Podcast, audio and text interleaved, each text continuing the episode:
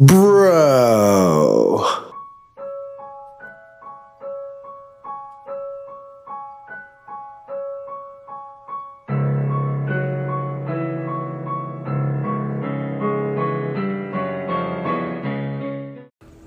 Welcome to the third episode on our Hot Takes series. Hope you stay tuned and thoroughly enjoyed with our hot takes. Why don't you, you know, send a voice message in, do a little Q&A, whatever you want to do, but tell us some of your hot takes. We'd love some fan support and fan input on this. Thank you. Hope you enjoy. Our first hot take on today's episode comes from Matty Ice, who says that Hulk Hogan's leg drop should have been a signature move, not his finisher. Said he gets it, he understands different time, different era. But during the Attitude Era, had anyone done that move as a finisher, they'd have been laughed off. But because it was Hulk Hogan, we just accepted it. He said what the shame was Hogan used to have a great pile driver, and instead they just morphed into a leg drop, and it was done. I mean, you get big boot, leg drop, pin, guaranteed almost every single time. So, no, Hogan should have used the leg drop as a signature, not a finisher. Our next hot take comes from Mr. Straight Edge himself, who says once you enter the Hall of Fame, you should no longer be allowed to compete for a championship. I absolutely love this hot take. I agree with you. People like Goldberg should not have a world title match at all. Nowhere, should be nowhere near a title or a ring. I like it, Stephen. Thank you. Woo! All right, now let's go through. I got a couple hot takes, and I'll just do them in different segments. How about the WWE Hall of Fame? Speak on Mr. Straight Edge's one. Is an absolute joke. It's a night a year. We get together. We talk about people's careers, give them a ring, take pictures. That's it.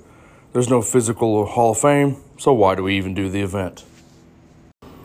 How about the, one of the most critically underrated wrestlers of all time, Bam Bam Bigelow? A man that size should never have been able to flip like that off the top rope and move like he did. Bam Bam does not get the credit he deserves. I mean, he's he's all over the place. He does not get the credit he deserves, other than one company where he gets honored, and that's ECW. Eventually, AEW's roster is going to be bloated just like WWE's, and they're going to run out of ways to debut new stars. You've already had the run in the end of pay per views. We had the debuts of Adam Cole and, and Bryan Danielson. I mean, at the end of a pay per view, they're going to run out of ways to debut new stars. All right, another hot take. Ratings don't mean anything. You think Vince McMahon's worried about ratings? No. You think he's worried that AEW put on a real wrestling match instead of Roman and Brock in a contract signing and they tied them? No. Vince doesn't care about ratings, and ratings don't mean anything. If you enjoy the product, enjoy the product. Who cares how many people watch it? The WCW Cruiserweight division back in the day gets nowhere near the credit it deserves. I mean, we had guys like Malenko, Saturn, Jericho, Guerrero, Mysterio, Benoit. These guys, Juventud. I mean, these guys are critically underrated in their cruiserweight. What they did back then. ECW brought them all in, got them going. WCW fell swoop, took them all. And then, you know, at the end, WWE ended up with all of them again. So, WCW's Cruiserweight division, critically underrated. All right, a couple more. How about The Rock going Hollywood? Was one of the biggest things to ever happen to WWE. It gave us a chance for new stars to butt up and display their talent. So, The Rock going Hollywood, very massive.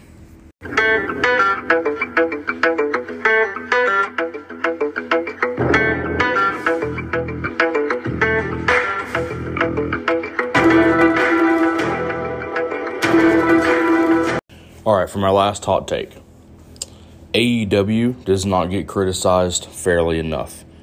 That Dark Order versus the Elite costume match on Dynamite Had that been put on Monday Night Raw or SmackDown, it'd have been drugged through the mud, and WWE would be a laughing stock. But because it's Tony Khan and AEW, they get a free pass. And oh, how cool was it?